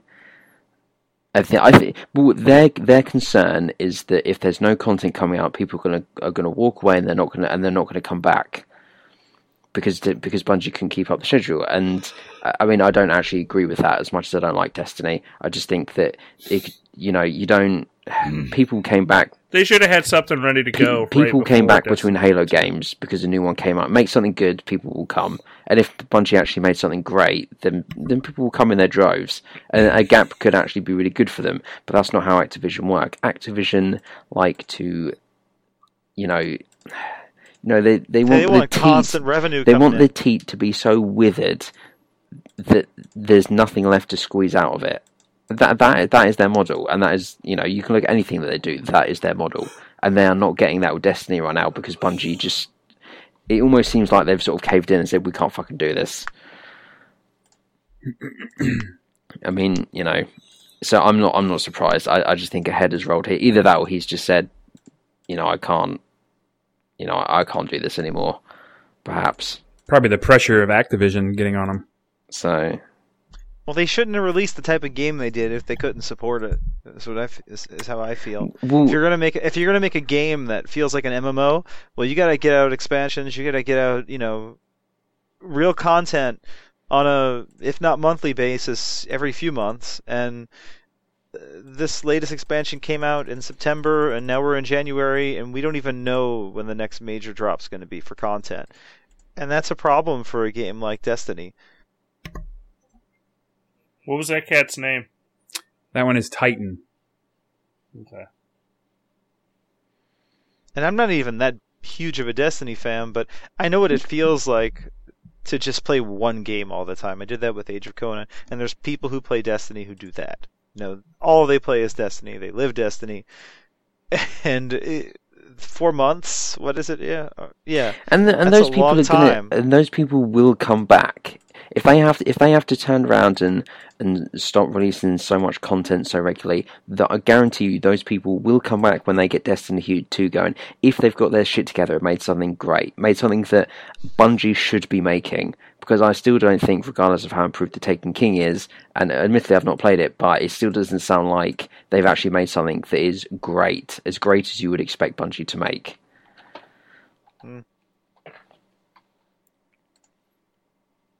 The longer they take, the less interested. Was Destiny 2 supposed to come out this year? September. Or is that just a rumor? Yeah, from the leaked court document of the contract. There was supposed to be every 2 years was a brand new game, and then in between that there were supposed to be smaller DLCs and larger expansions like they had last year. So like the Dark Below, the Taken King, that sort of thing. And it seems like this year that has sort of disappeared.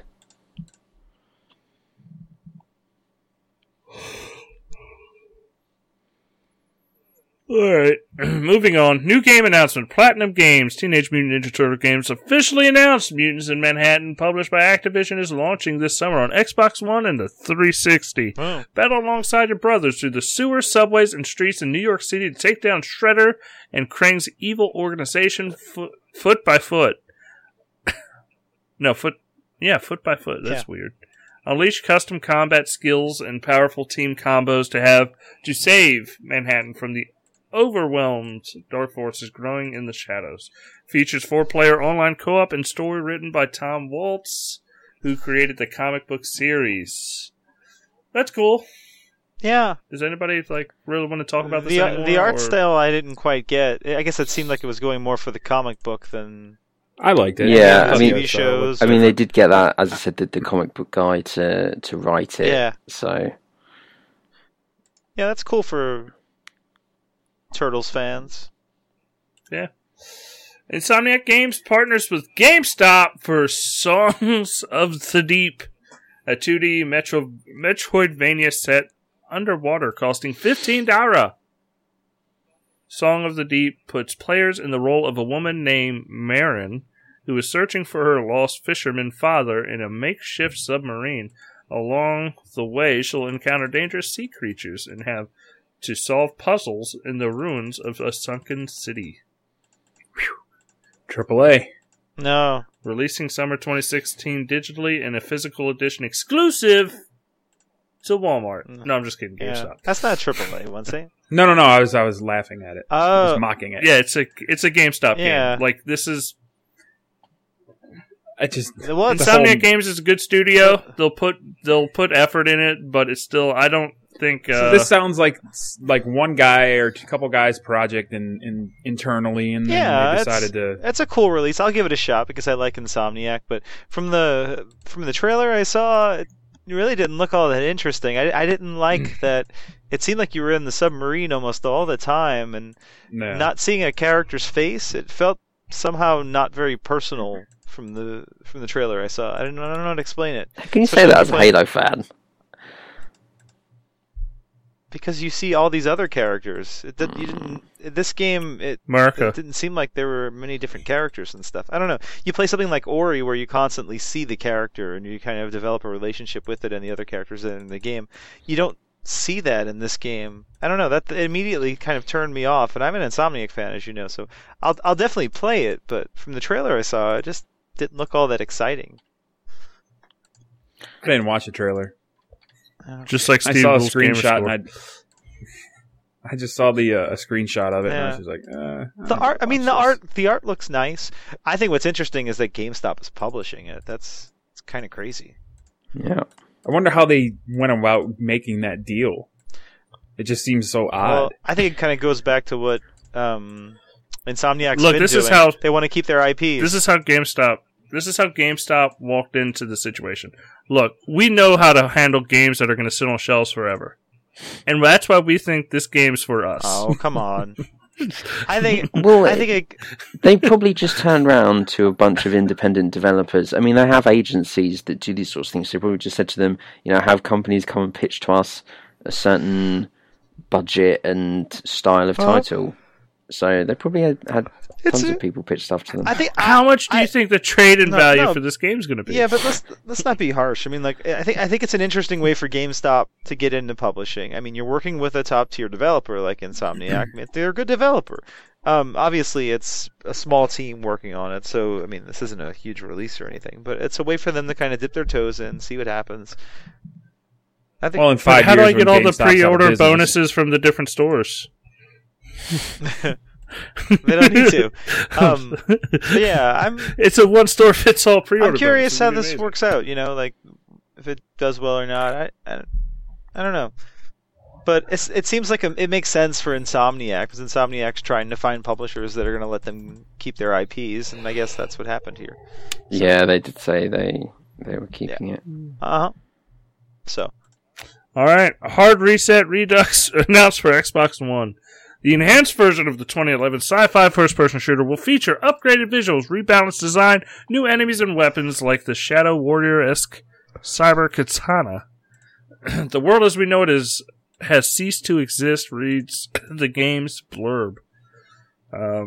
Surrounded by vast hostile wastelands, the remnants of humankind dwindling in population live within closed cities of... how do you say that? Zora? I'm fucking butchering that. But the walls have been breached as CLN soldier. Bizarre. Yeah. You are all that stands between the hive mind machines and the sanctuary until extinction. From the developers of Flying Wild Hog and publisher Gambish Entertainment, releasing soon. Yeah, it looks quite interesting. I actually hated their other game, Shadow Warrior, but this does actually look less terrible. Yeah. So it might be a fun FPS over the summer or something. Yeah, I've never even heard of it. I won't even try. It was only announced yesterday, so. No, but this is a remake of a 2011 first-person shooter, which is on PC. So Yeah. Yeah. It's whatever. Never heard of it because nobody... I don't care. Yeah. Dangerous Golf announced by Three Fields Entertainment. I hope there's not only three fields in this game. That would suck. Former Burnout developers make an destructive golf game with the aim to cause as much damage as possible, taking place in a variety of indoor and outdoor locations. Maybe with Unreal Engine 4. Made with Unreal Engine 4, and the game is successful enough, it will be used to fund a new Burnout-style game. Yeah.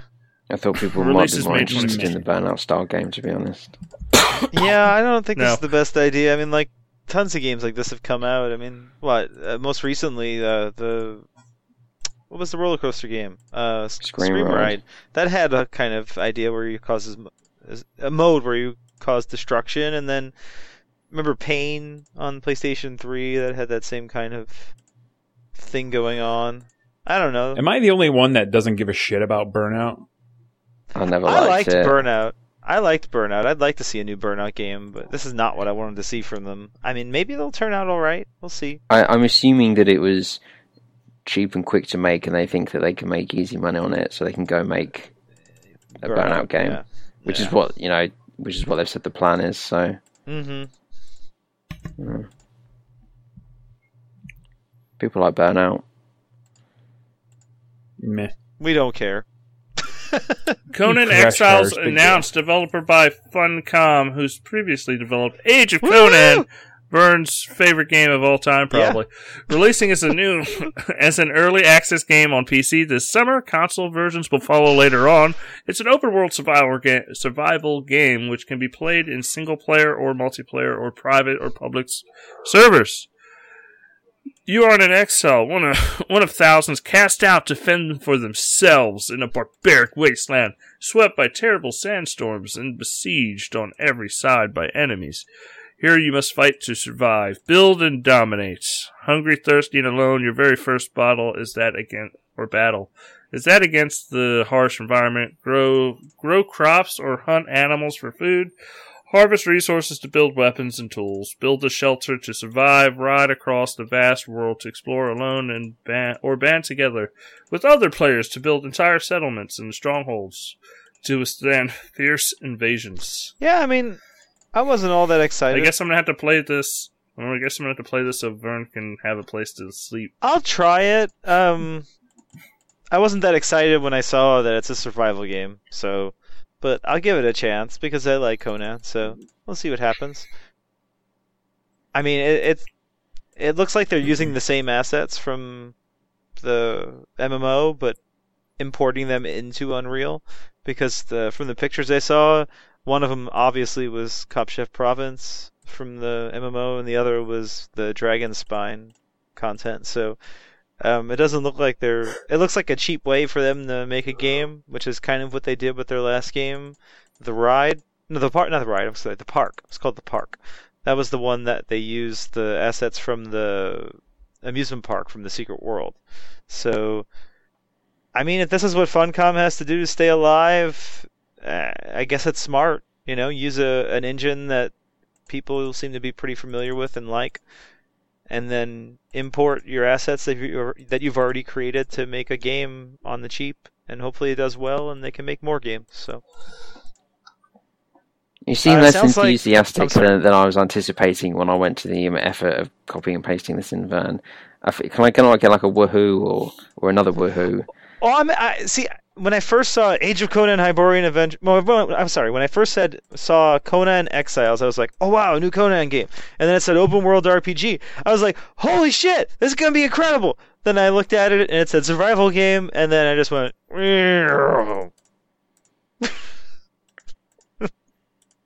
No, Vern went, hey Dustin, they're making another one for you. But, I'll give it a shot, I'm sure Maria will like it, and it's something we can play together. And it sounds like the music, they're getting Knut Haugen to write the music for it again, and he did all the music for Age of Conan, so he's a good composer. Good. So that'll be exciting. We'll see what happens. I mean, maybe it's incredible. But I think...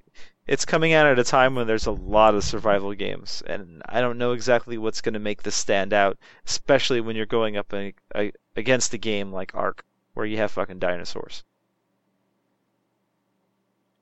Arr. You know what I mean, though? Yeah. It feels like a Me Too kind of game. And yeah, but that's what so many of these games are. They're just, oh, everybody else has made this and they're making a shitload of money, I'm going to do the same thing. Yeah. So, and as you said, if that's what they have to do to survive, then... I wonder why it's not coming to Early Access on Xbox One, because it says releases Early Access on PC, and then console versions will follow later. Perhaps they just haven't really discussed it much with that Microsoft yet. Might be an E3 announcement or something. Or perhaps Microsoft want to see what the PC version is like first, because they've been very careful with the games that they put in there. You know, they do not want anything to go into early access that isn't going to be a full thing. So if they're concerned that actually this isn't going to fully make it out because it might be not particularly very good, then Microsoft, as it stands, they don't want to touch it. Well, all the games in early access, they've all been good actually. So yeah, so I mean, I'm sure that if they just turned around and said, put your game in early access, and Microsoft didn't care, then we probably could have had another 10-15 games or something in it, but yeah, they've said that they're sort of carefully selecting that content, and they've got deals to make sure that if they're not, you know, if there are problems, that they can get them out. So they specifically said that in one interview. So you can see why they might be a bit cautious. Yeah. So yeah, that's coming out. So apparently you can hit people with fish and Sea of Thieves. It's awesome. Thank you, Olno Bones. Latest news. Tron Run, a lightning-fast action-adventure runner from Disney Games, is releasing February 16th. The title has 30 levels across 2 game modes. You can also customize and upgrade your avatars. It is currently in Steam Early Access and costs $20. Actually, it looks quite fun. Sure. Yeah. Not okay, $20 whatever. Fun. It's more... It's just a Steve achievement game. That's all I know. This game will literally be, hey, what did you play this week? Yeah, I beat that game. And I'm like, okay, who cares? Let's move on. Yeah. So, Steve, how are you doing today? What's next? That's it. Steve, how are you doing? I'm doing wonderfully. I'm doubling down. I'm giving you the second, Steve, how you doing? That's all the news, though, Steve. Well, yeah, I had to scrape the barrel a bit this week. I know. So, you know, perhaps if somebody had said a few more things, I might not have had to add Tron fucking Run in there. What are you talking about? Tron fucking Run. I've been talking. Look, that's true. I'm just trying to say, how you doing, Steve? But Steve's just a dick. Alright. Yeah, he pretty much did ignore you when you asked him. Wow. Hey, Chris, how are you doing? I'm fucking great. Just a little tired. But I'm great. You know what? That's awesome. I think I'm going to retire that question to only asking you from now on. And Vern. Yeah, Vern was the original. Vern is the original. Vern's a swell guy. Cat. That's Titan. He's all cool. Right. He's a troublemaker. Titan. Look at Titan. See, you can be seeing Titan now if you watch this live on twitch.tv/Xbox Uncut. And he's named after Titanfall, not after Titan armor fucking from Destiny. Abby Happy. I thought Titan after, like, you know, the creators of the Greek gods, but okay. Nah. Hey, so he's my pet. I gotta jump off the show early. Yeah. I'm sorry. Okay. Boo this man! No, I'm sorry, man. I've been here over 2 hours now. I know. Sorry. Perhaps if Skype hadn't caused us so many problems, and then perhaps if Google Hangouts wasn't literally the shittest thing that I have ever seen. Google Hangouts did not work. But no, Van has to go. He's got to depart. He's got to fly the nest. But you guys will be fine without me. You got Halo to talk about. It's all good. Yeah, we do. It's all good. So, later, guys. Later, fans. Toodaloo. See you. Good evening, Vern. Hey, when am I getting... Oh! Okay, nobody knows what just happened except for me. Interrupted? Let's hope everybody still can get at the call. Vern was hosting. Vern was fucking Vern was hosting the show. Oh, Jesus. So that is why all the video just went out, guys. I'm so sorry. We didn't put any thought into that, did we? Vern didn't, apparently. Fuck Vern. That fucking jerk. Fuck him. I wish I could name the podcast Fuck Him. That would be so good. Fuck. Okay, you could, it's funny. You could call it like Screw Vern, though, or something. I don't know if he'd get upset about that, but fuck them. Right. I gotta fix pictures real quick, guys. I'm so sorry. One Saint doesn't have a photo right now. I don't see his video, so I'm just turning off his video until he shows back up. So let's just do what you've been playing. Let's do what. Olno Bones is doing pretty well. Thanks for letting us know. Hey, there's my face. Thanks for letting us know. Oh my god, you're breaking up kind of bad. I am? You're real low quality. Really? Yeah, don't worry about it. We're going to push through. That sucks. Alright. Guys. We played Halo. Not you, though, Chris. You did something else. I played a little bit of Halo this week. I've been busy this week. Didn't get to play really much of anything. Steve? Talk about how amazing it was in Halo. Wasn't there one game where you... I went 8-3, and then I ended up going like 10-12. Yeah, that was because I totally fucking crushed, like just got destroyed at the end of the match. It was awful. Oh, there was some good games. No, I went like 15-4 in one game. Like I did fucking, I like obliterated. Yeah, people. But then you don't always do that. No, I love when you get on the runs in Halo and you just dominate. I have this policy on Halo where a 1-to-1 kill-death ratio is good. Anything that or above, and I'm very satisfied with. I'm kind of a high-risk, high-reward player sometimes. Like, I had a match where I had like 20 kills but 18 deaths or something. It's how I roll. That's how I roll. But there's also, yesterday there was a lot of team killing by accident. I accidentally killed the guy on our team. I ground pounded him. And then we were complaining about him because he wasn't very good. So then he had like 220 gamer score. And I felt really sorry for him. So I sent him an Xbox Live message to apologise for killing him. Also in case he tried to send me bad feedback. And I was trying to avoid that. I don't like bad feedback. But yeah, I've been playing a ton of Halo with Olno Bones. There's been we played some custom matches. There's been some Capture the Flags. I'm pretty sure there was a Capture the Flag match where we won, and I captured the flag possibly twice, but I didn't have a single kill to my name. But I was still MVP. Yeah, I like making sure I capture the flag too. I don't give a shit about kills and Capture the Flag. I'm getting better with headshots as well. I'm working on it. Hey, to be very honest about this, we had an awesome... What was it? It was one life Capture the Flag. Is that the one you're talking about? Yeah, that was... Well, I had two of those flags. I won two of those rounds for us, okay? By myself. All right, big head.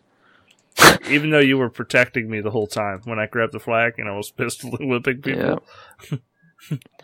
I was the man, even though we lost. Yeah. But it's been good... we did like some big team battle. I'm really annoyed actually that all the big team battle stuff is Forge and that 343 didn't put any of like the old maps in. Like yeah, and almost no effort. And to be fair, and the matchmaking or sort of searching for that is really weird because we kept getting the same ice map over and over again. I mean, it's not a bad map, but most maps aren't particularly good if you get them 3 times in a row. It's kind of annoying. So. I mean, and we played Warzone a few times, and I find it terribly boring. Yeah, like, I don't like Warzone. I just don't like it. All right, so let me tell you, I played Small Arms, I played Minecraft, and I played Halo. That's all I played. I played a little bit of Mega Man. How's Mega Man? Fucking wonderful. I love Mega Man. Mega Man was like, besides Mario, Mega Man was my favorite game on NES. Okay. I could only beat Mega Man 3. Yeah. Mega Man X was better. Yes, it was. If you don't agree, fuck you. It's alright. I wouldn't say better. It's better. graphically. But it's not better. But not fun. However, you can get the Hadouken. It's better. In Mega Man X. Which I never got. I did. Well. Spread out, make room for Dustin and his Hadouken. Yep, that's right. All right. Is there anything else we want to talk about before we end? Well, I was just going to say some of the games I've been playing. I finished. Oh, tell me all the games you beat, Steve. Just roll it out. I finished Lovers in a Dangerous Space Time, which is like a fun sort of co-op shooter, although you can play it solo, which I did, which is fun, but it can get frustrating. Really nice art style. Perhaps you and Jason should play it together. I finished another fucking just like, hey, maybe you played it. You like co-op stuff. Do you not? I'm not even answering this anymore. Okay. I finished Fallout 4, which I don't know, there's just something missing about it. And I got to the end and I was like, you know, I could have gone back like 10 hours and got different story outcomes, and I was actually just like, you know what? I really don't fucking want to. I mean, it's good, and I only had like frame rate issues appear like once, but there's something about it that I feel like is just missing. Like, it's no Witcher 3, put it that way. I finished Sparkle 2, which was quite fun, and today I actually finished two games from the same developer. I finished Thomas Was Alone from Mike Biffle Games, which is like the puzzle game with the sort of squares and the little blocks, which is quite fun, which I got for like £2. And then I finished Volume on PS4 as well, which is sort of his next game, which is like a sort of stealth puzzle game, and it's like the Metal Gear Solid 4 VR missions, but you can't kill people and all that sort of thing. And that's actually got some really good level design, and you can use like all these different abilities and stuff to like trick the guards and that sort of thing. Like, I didn't really care for the overarching story, but the rest of it was fine. All right. Well, one little bit of news before we go. Xbox Live now has 48 million active players. That's a lot of people. Cool. Good for them. Hello? Hello? Uh-oh. Man, I sound bad. I can hear some echo. One saying just shut up.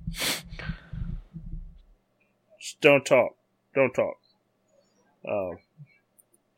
So, that's going to be it for this week's show. I appreciate everybody for tuning in and hanging out with us for another crazy week of video game news, conversations, everything we do. Please write us at letters@xboxuncut.com. Maybe you can encourage me to wake up, take a 5-hour energy before I start doing the show, because I just got done working full day, so I'm just kind of worn down right now. But we appreciate everything, your time, your interest. Please tell a friend about the podcast. Please donate $5 to get fucking Chris's internet to a point where we can actually do the show. That'd be nice. Why is it my internet? I don't know. I'm just busting your balls. I'll take $5. $5. But that's going to be it for this week. We appreciate everybody for hanging out with us. Yeah. We will catch you next week. Bye, everybody. Show far, far away.